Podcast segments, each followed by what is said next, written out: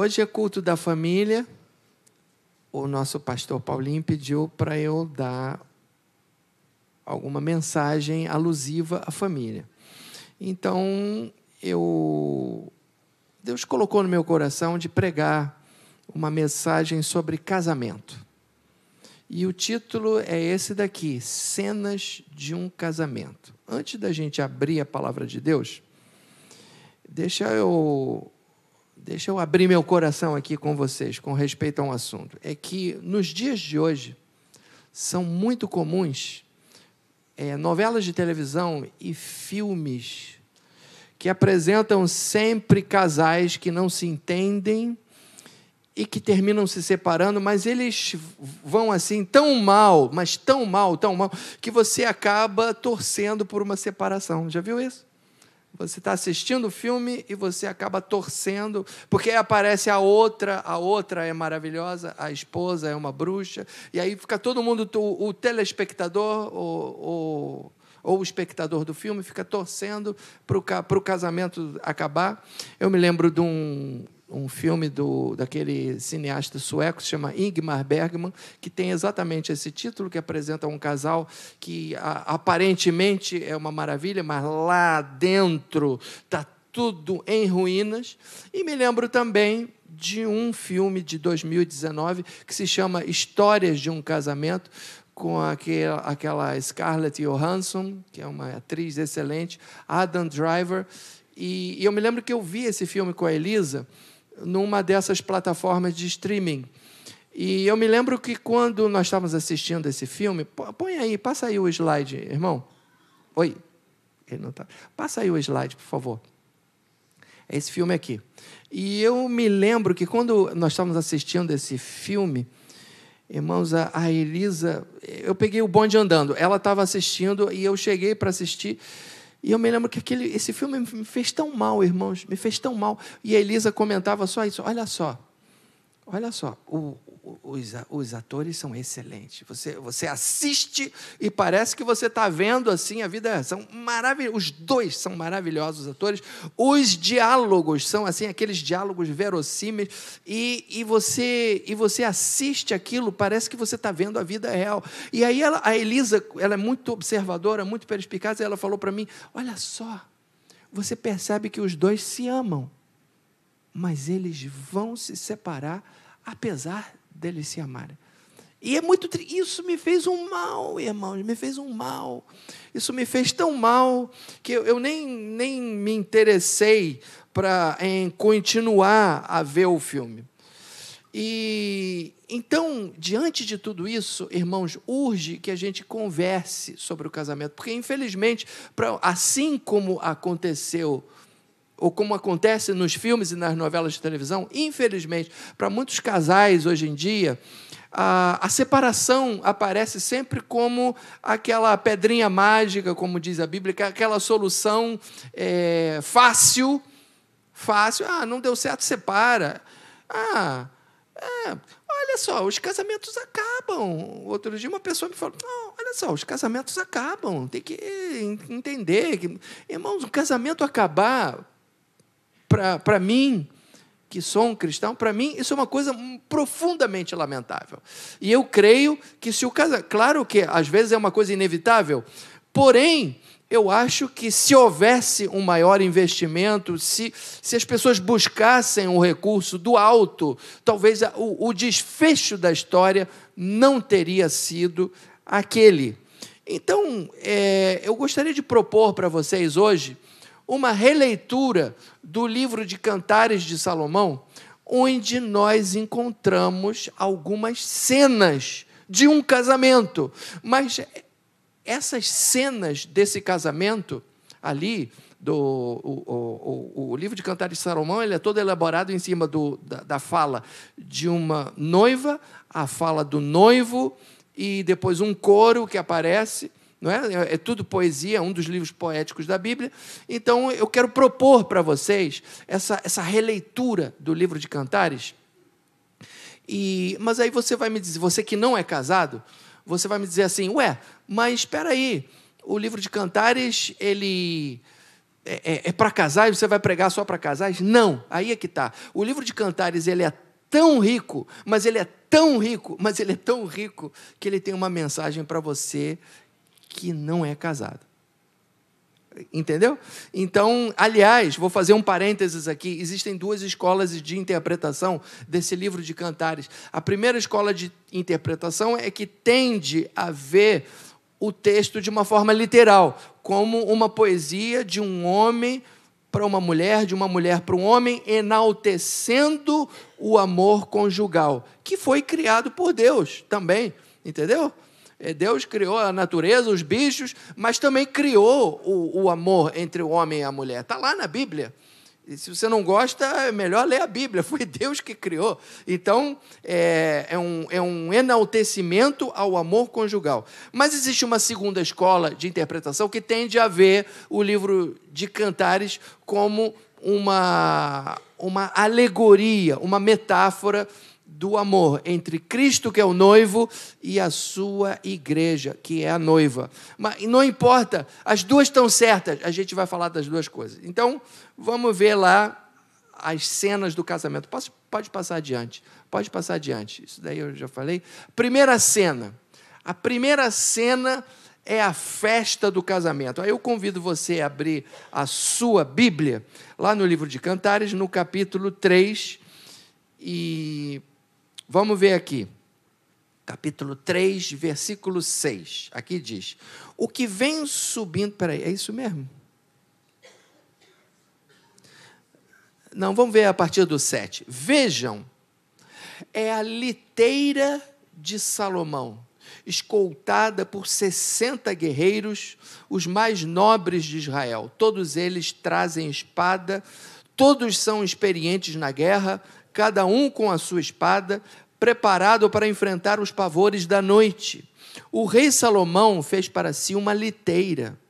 Aí tem uma versão que diz palanquim. Palanquim e liteira, a mesma coisa. Ele a fez com madeira do Líbano.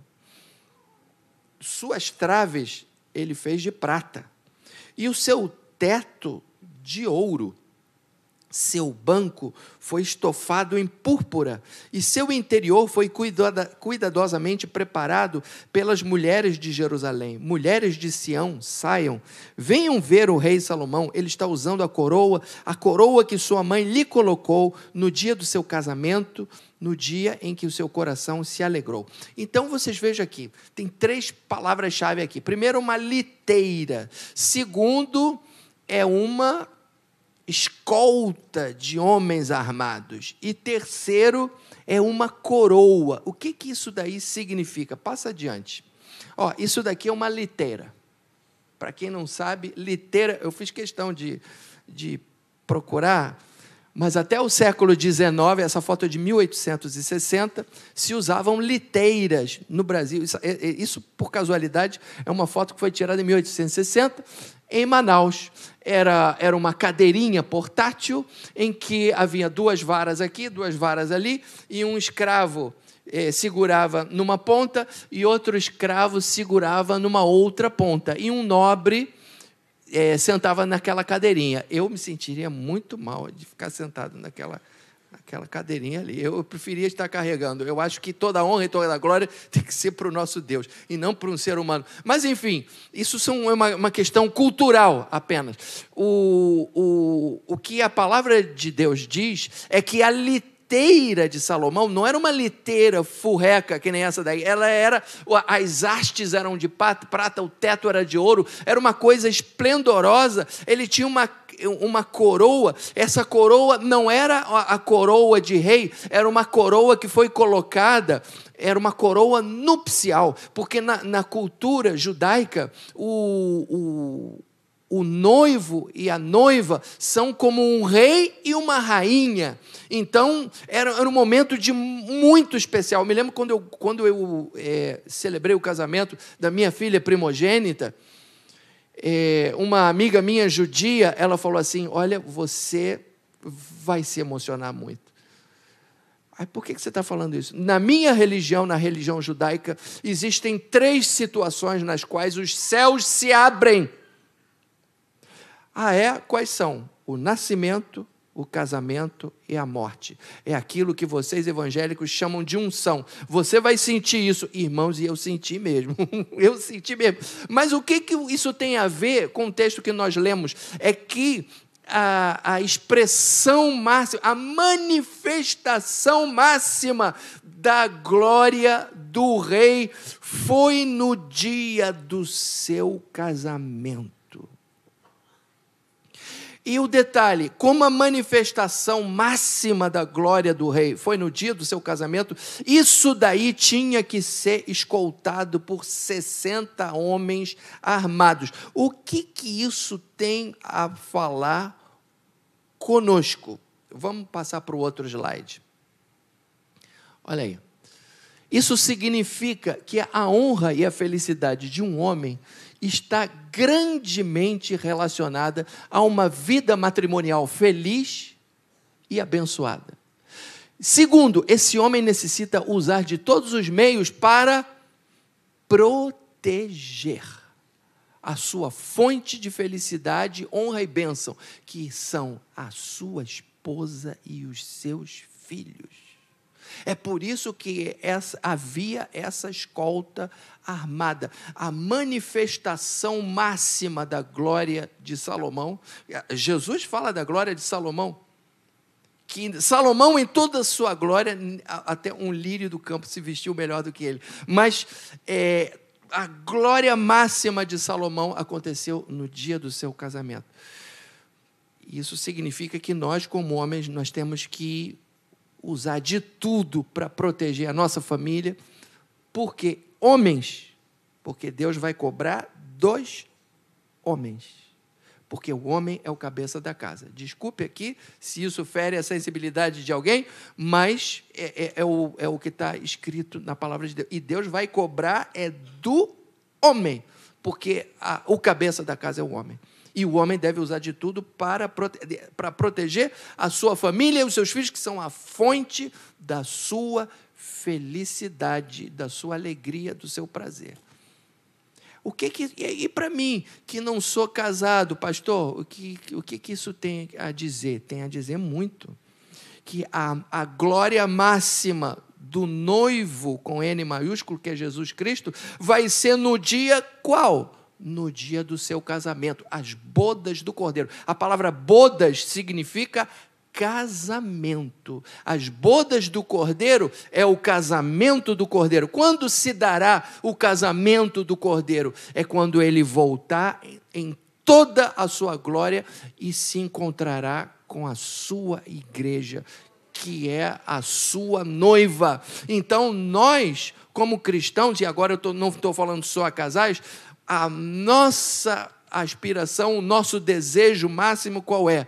Ora, vem, Senhor Jesus. O nosso desejo teria que ser sempre, venha, Senhor Jesus. Amém, queridos? Então, essa é a primeira, é o, a, a primeira cena do casamento. Vamos para a segunda cena. Então, a primeira cena é, o, é a cerimônia, né? A segunda cena é o desencontro. Isso está no versículo cinco, versículos de dois a oito.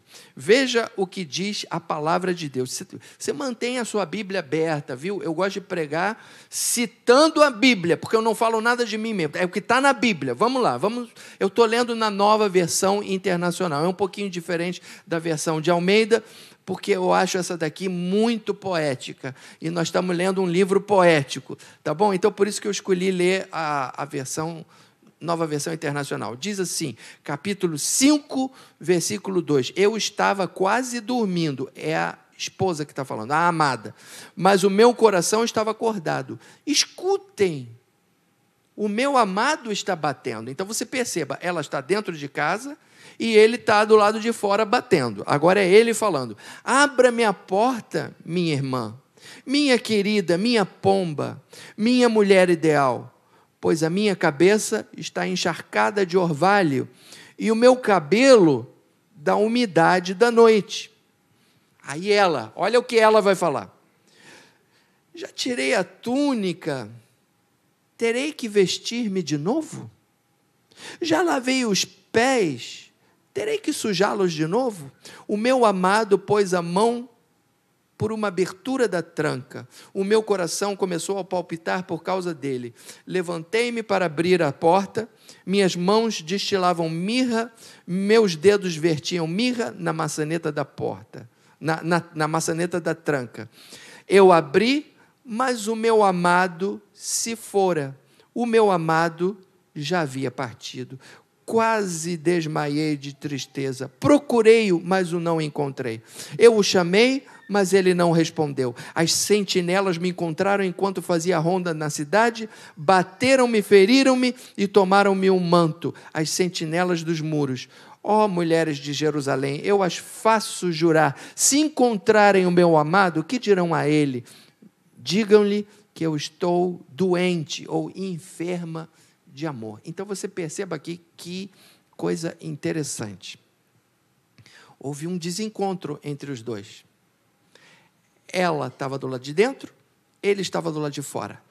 Ele estava com uma necessidade. Ele estava com a sua cabeça coberta de orvalho, estava ali no sereno da noite, bateu a porta. Ela disse, ah, eu vou ter que me levantar, eu vou ter que me, me, me vestir, vou ter que sujar meus pés. O, o oriental, ele, ele lavava os seus pés antes de se deitar. Por isso que Jesus fala, aquele que já está limpo necessita lavar somente os pés. Lavou os pés dos discípulos. Isso era uma tradição entre os orientais. Eles não se deitavam sem lavar os pés. Porque as pessoas andavam muito descalças, era tudo muito poeirento. Eles lavavam os pés. Então, poxa, mas eu já, já, já lavei meus pés, vou ter que... Vou ter que... E aí, mas ela... Então, você perceba que o comodismo dela prevaleceu sobre o amor. O que, que isso mostra? Que o amor humano é falho, irmãos. O nosso amor é falho. Mas você perceba que, apesar do amor dela ser falho, ela não deixou de amá-lo. Porque ela diz, ah, as minhas mãos destilam mirra e, e, e a mirra da porta. Tudo isso é uma, é uma metáfora para dizer, apesar de eu, de eu ser comodista, eu continuo amando. E ele, por sua vez, quando ela por fim vai e atender a porta, meio contra a vontade, mas vai. Quando ela abre a porta, ele também já havia ido embora. O que, que aconteceu? A pressa prevaleceu sobre o amor. Então, você perceba que o amor dos dois, um pelo outro, é um amor verdadeiro, mas é um amor que tem falhas. É um amor que tem falhas. Mas eles, não, não obstante isso, eles não deixam de se amar. Isso que é o bonito do negócio. Agora, deixa eu abrir aqui o meu coração com vocês. Eu, eu e a minha esposa, nós temos quarenta anos de casado.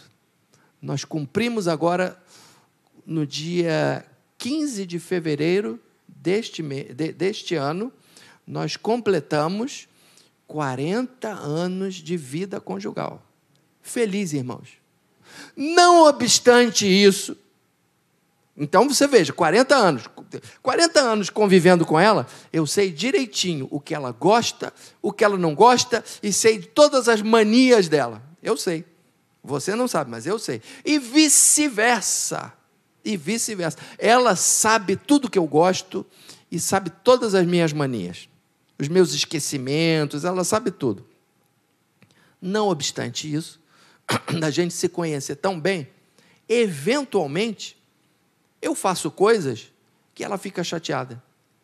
E vice-versa, ela faz coisas que me deixam chateado. Porém, isso promove atrito entre o casal. Porém, eu não deixei de amá-la. E ela também não deixou de me amar. Ela não deixou de me amar por causa disso. Foi mais ou menos o que aconteceu aqui. E então, irmãos, quando isso acontece, a gente, isso é a base para a gente virar a página e a gente seguir adiante, porque a gente não deixou de se amar, apesar do desencontro. Ah, há umas semanas atrás, ela fez um negócio que eu não gostei. Eu não gostei. Aí eu cheguei para ela, eu não gostei. Você não deveria ter feito, você já sabe que eu não gosto disso, disso, disso, disso, disso. E você fez, no, e, no entanto, você fez. Então, eu não gostei. E aí eu fiquei chateado com ela. Fiquei chateado. Pastor também tem essas coisas. Não, não. Casamento perfeito, irmãos, não existe. Eu não gostei. E aí eu senti que ela ficou muito arrependida, tadinha. Ela ficou super arrependida, mas eu estava chateado. Eu estava chateado. Mas eu senti que ela, ela ficou num estado, ela ficou arrependida. Ela ficou arrependida. Aí tá, aí ela foi para um outro lugar, não sei o quê, e eu fiquei lá na cama. Aí não sei, não sei lá por que cargas d'água. Nesse dia, eu, eu abri o Facebook. Eu nunca abro o Facebook, irmão. Eu entro no Facebook assim, uma vez por mês, uma vez cada dois meses. Mas nesse dia, não sei por que eu abri o Facebook. Aí tinha lá uma publicação que eu mesmo tinha feito, por ocasião dos nossos quarenta anos, que tinha um monte de fotinhos nossas e não sei o quê, aquele monte de fotinhos. Aí eu falei, não tenho condição de ficar zangado com ela. Não tenho condição de ficar zangado com ela. Aí ela chegou, eu dei um abraço nela, aí a gente se, se deu beijinho e ficamos de bem. Mas você me perdoou mesmo? Perdoei. O nosso amor é falho, irmãos. O amor dela por mim é falho, o amor de mim para ela é falho, mas nem por isso a gente deixa de se amar, apesar das falhas. Então, você veja só, o desencontro, o desencontro, passa adiante, passa para o outro, o desencontro expôs as falhas do amor dos dois. Contudo, eles não deixaram de se amar. Um dos dois, agora presta atenção nisso daqui, um dos dois teve que buscar o caminho do reencontro. No caso, foi a amada. Você deve ter percebido aqui no texto que a amada sai e vai em busca do amado. Porque foi ela que pisou na bola primeiro, então ela vai em busca. Que, inclusive, o texto diz que pegaram os guardas da noite, pegaram ela, bateram nela. Está tá escrito aqui. Tudo isso daí deve ter uma explicação assim, metafórica, e, enfim. Mas eu estou analisando o texto assim, literalmente. Literalmente, ele traz é, ensinamento para nós que somos casados. Então, se você que é casado... seu cônjuge pisou na bola com você, e ele está tentando se reencontrar com você, você se deixe achar, assim como aconteceu aqui no texto sagrado. Amém, queridos? E, e escuta aqui, e aí você vai me dizer assim, me escuta, e qual é o ensinamento disso para mim, que não sou casado? O ensinamento é o seguinte, é que, assim como houve um, um desencontro entre o amado e a amada, pode ser que haja um desencontro entre você e o seu amado com A maiúsculo, que se chama Jesus Cristo. Quando acontece um desencontro entre você e ele, é sempre por culpa sua, porque ele não tem falha. Quando acontece um desencontro entre eu e a Elisa, pode ser por culpa minha, pode ser por culpa dela, ou, como na, maior das, na maioria das vezes acontece, é por culpa dos dois. Entendeu? Por culpa dos dois. Mas quando há um desencontro entre você e o seu amado com A maiúsculo, não é por culpa dele, não. É por culpa sua. É porque você não fez aquilo que a palavra dele manda você fazer. É porque você ofendeu a ele ou porque você ofendeu a alguém. Sabe o que você tem que fazer? Você tem que pedir perdão para ele. E você tem que começar a buscá-lo, assim como ela saiu em busca do seu amado. Você tem que sair e buscá-lo. E sabe o que acontece? Quando você começa a buscá-lo, ele se deixa achar. Se o seu arrependimento for genuíno, ele se deixa achar. Então, você perceba que o ensinamento aqui é para casais, mas é para todo mundo. Depende, depende da, da, da, da, da interpretação que você vai fazer do texto. É muito lindo o livro de Cantares de Salomão, irmãos. Muito lindo. Eu sou apaixonado por esse livro. É, vamos para a terceira cena. A terceira cena é um reencontro. Então, vamos recapitular. Nós vimos aqui o, o casamento, depois houve um desencontro, ela sai em busca do seu amado. E aqui, a partir do versículo seis, a gente percebe que o, o, o clima esquenta. O clima esquenta entre os dois. E quando você chega no, no capítulo sete, ele começa a fazer uma descrição super poética do corpo da sua amada. E aí ele descreve e, e, os seus pés, as curvas das suas coxas, o seu umbigo, a sua cintura, os seus seios, o seu pescoço, os seus olhos, o seu nariz, a sua cabeça, os seus cabelos soltos.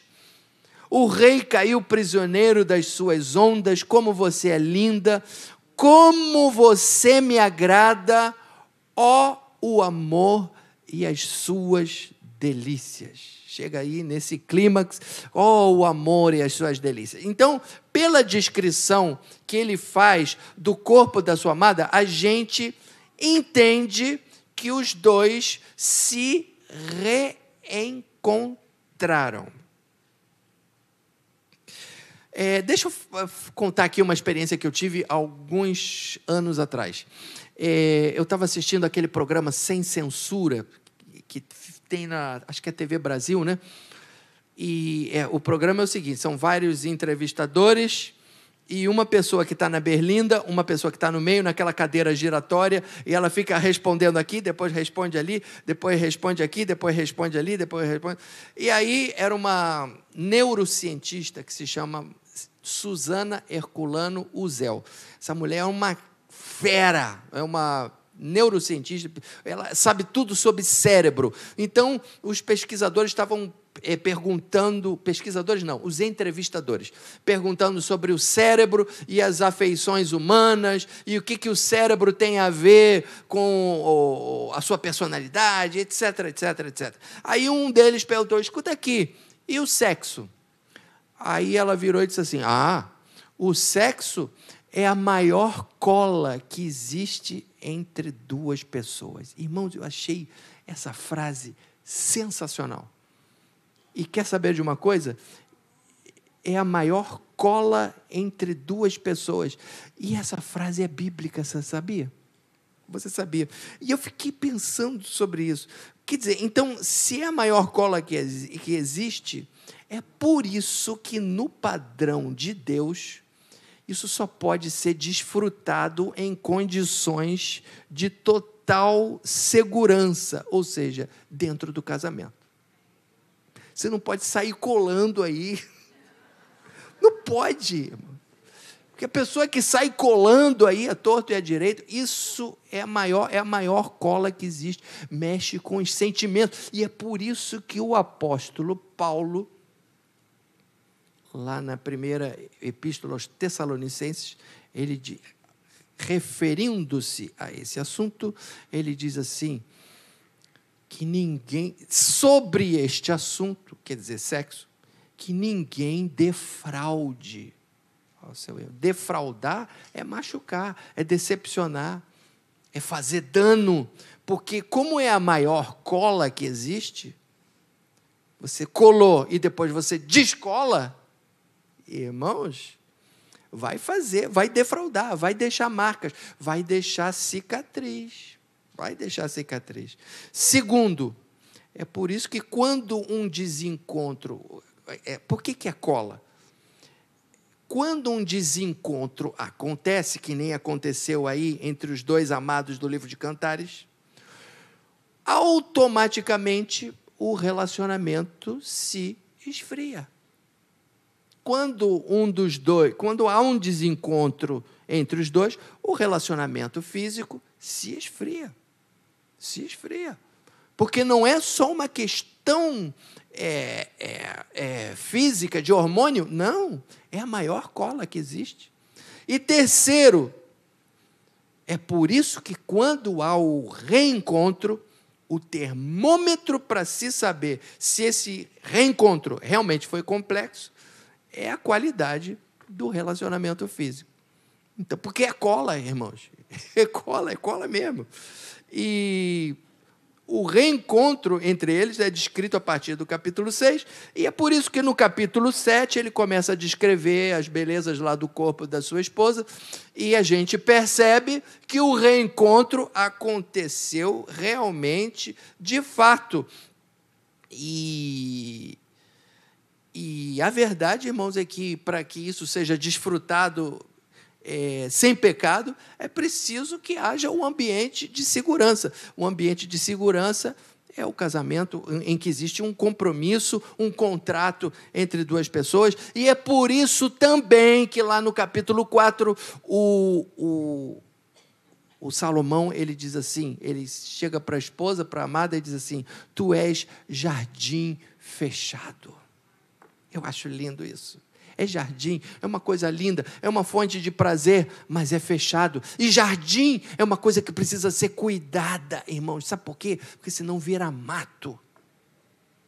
Casamento é coisa que precisa ser cuidada, porque senão vira mato. Precisa de investimento naquele negócio, porque senão vira mato. Então, qual é a aplicação disso para você que é casado? Vamos lá. Vamos para o... que o O relacionamento íntimo com seu cônjuge, primeiro, é uma necessidade. Por que que é uma necessidade? Olha só o que diz lá o apóstolo Paulo. Por causa da imoralidade, cada um deve ter a sua esposa e cada mulher tenha o seu próprio marido. Por causa da imoralidade. Então, isso significa que é uma necessidade. Para evitar pecar nessa área, cada uma tem o seu marido e cada um tem a sua mulher. Então, é... Uma, uma coisa que ajuda os cônjuges a fugirem da imoralidade e todo tipo de tentações na área sexual. Segundo, é uma obrigação. O marido deve cumprir os seus deveres conjugais para com a sua mulher e, da mesma forma, a mulher para com o seu marido. É uma obrigação. E terceiro, é um prazer, porque em Cantares o marido exclama: como você é linda, como você me agrada, ó o amor em suas delícias. Uma obrigação, uma necessidade e um prazer. Aí você vai me perguntar assim: escuta, e para mim, eu não sou casado, qual é o ensinamento que tem aí para mim? O relacionamento entre você e o seu amado, com A maiúsculo, é exatamente assim: uma necessidade, uma obrigação e um profundo prazer, irmãos. É assim. Irmãos, eu tenho quarenta anos de crente. Às vezes eu passo a olhar, olhar, olhar para trás e eu fico assim me lembrando de determinados momentos de oração que eu já tive. Irmãos, que é um, um profundo êxtase espiritual. Então, se é assim um prazer e também uma necessidade e uma obrigação, por que que a gente busca o Senhor tão pouco? Não é? Então, o que ele está falando para a sua igreja hoje é: me busque, me busque. É uma necessidade, é uma obrigação, mas também é um profundo prazer. Vocês vejam como o relacionamento conjugal tem a ver com o relacionamento da igreja com Cristo. Amém, querido? Então, uma mensagem para a igreja, é uma mensagem para os casais, em primeiro lugar, mas também uma mensagem para a igreja. Vamos para a última cena aí do casamento. Vamos lá para a última cena, que é a quarta, a quarta cena, é a plenitude do amor. Então, você veja, apesar de que todo o texto de Cantares seja um elogio ao amor físico entre um homem e uma mulher no casamento, no entanto, de certa forma, lá para o final do livro, o texto desconstrói aquela ideia de que o amor físico e o amor romântico são a pedra fundamental do casamento. E aí você vai ver, lá no final, talvez eles já estejam velhinhos, e ele, ela chega para ele e diz assim: coloque-me como um selo sobre o seu coração. Isso está no, no capítulo oito, versículo seis. São uns versículos maravilhosos. Eu já preguei sobre isso em casamento. Irmãos, isso daqui é de uma beleza, mas uma beleza profunda. Coloque-me como um selo sobre o seu coração, como um selo sobre o seu braço, pois o amor é tão forte quanto a morte, e o ciúme tão inflexível quanto a sepultura. Suas brasas são fogo ardente, são labaredas do Senhor. Agora, presta bem atenção nesse versículo sete. Nem muitas águas conseguem apagar o amor. Os rios não conseguem levá-lo na correnteza. Se alguém oferecesse todas as riquezas da sua casa para adquirir o amor, seria totalmente desprezado. Então, você veja, é, ela, é, o que se está falando aqui no texto sagrado não é um amor físico, mas é um outro tipo de amor, é um amor compromisso. Pois bem, esse amor compromisso é o que sustenta Tenta o casamento, irmãos. E quando o amor físico se une ao amor compromisso, esse compromisso indissolúvel, sabe o que, que acontece? O amor se transforma nisso que nós estamos vendo aí. Passa adiante para o... Ó, o amor passa a ser invencível, porque ele é tão forte quanto a morte. Irmãos, assim como a morte é invencível, só Jesus venceu a morte. Só Jesus. Nós todos vamos ter que passar, a não ser que ele venha antes, né? A não ser, mas se ele não vier antes, nós vamos morrer. Assim como a morte é invencível, esse amor também o é. Ele é tão forte quanto a morte, é invencível. Ele é inextinguível, porque as muitas águas não conseguem apagá-lo e a correnteza dos rios não consegue levá-lo. E ele é de valor incalculável, está escrito aí, vocês acabaram de ler. Nem mesmo as muitas riquezas podem comprá-lo, porque ele está falando aqui, se tivesse alguém oferecendo todo o seu dinheiro, toda a sua riqueza, toda a sua fazenda, para adquirir o amor, seria totalmente desprezado. Então, aí você vai me dizer assim, mas, pastor, é, e para mim, eu, eu não sou casado, o que, que esse texto tem para falar? Tem para falar o seguinte, que esse amor invencível, esse amor inextinguível, esse amor incalculável, esse amor incondicional, foi um amor que Jesus Cristo manifestou ali na cruz do Calvário. É esse amor. Eu me lembro, irmãos, que alguns meses, meses não, alguns anos atrás, viralizou na internet um vídeo de um velhinho que levava flores para sua esposa, que estava em estado de coma, numa U T I de um hospital lá na Flórida. Levava flores e cantava música romântica para ela. Irmãos, que amor é esse? É amor físico? Não. Não. Com o passar dos tempos, essas coisas tendem a arrefecer, mas é a, a diminuição do amor físico é compensada pelo incremento de um outro tipo de amor, que é o amor do companheirismo, é o amor da amizade, é o amor do, da, da admiração um pelo outro. E isso é muito lindo, irmãos. Não foram os hormônios que levaram o velhinho a levar flor. Não, não foi, irmãos, não foi. Mas foi a admiração, o companheirismo, a amizade, o compromisso, a memória de todos os anos que eles passaram juntos. É esse amor. E não fique achando que, que, que é somente o amor romântico que sustenta o casamento. Não é. Existem algumas... É... algumas culturas onde os casamentos são arranjados. Entre os judeus ortodoxos, os casamentos são arranjados. Entre os muçulmanos, entre os hindus, os casamentos são arranjados. E não pense em você que as pessoas são menos felizes. As pessoas são muito felizes, porque é o amor compromisso. Viu? O amor compromisso faz com que nasça todos os outros tipos de amor.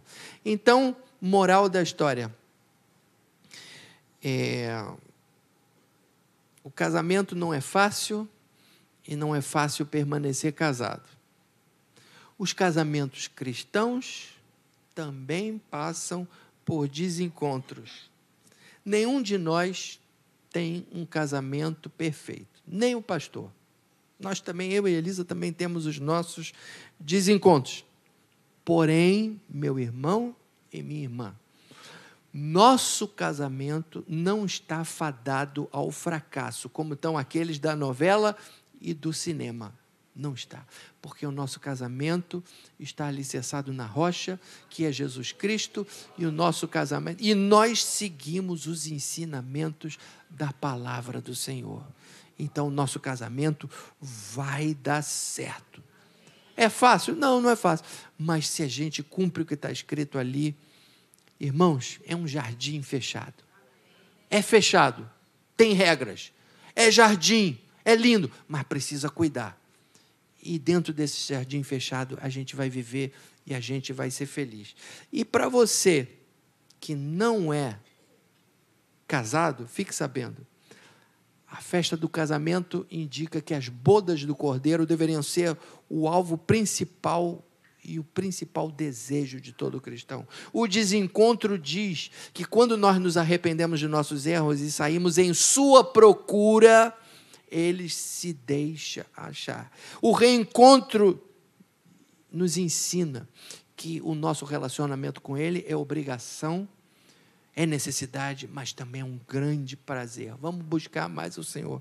E a plenitude do amor nos mostra que esse amor invencível e inextinguível foi aquele manifestado por Jesus ali na cruz do Calvário. Que Deus abençoe todos vocês, os casados e os não casados.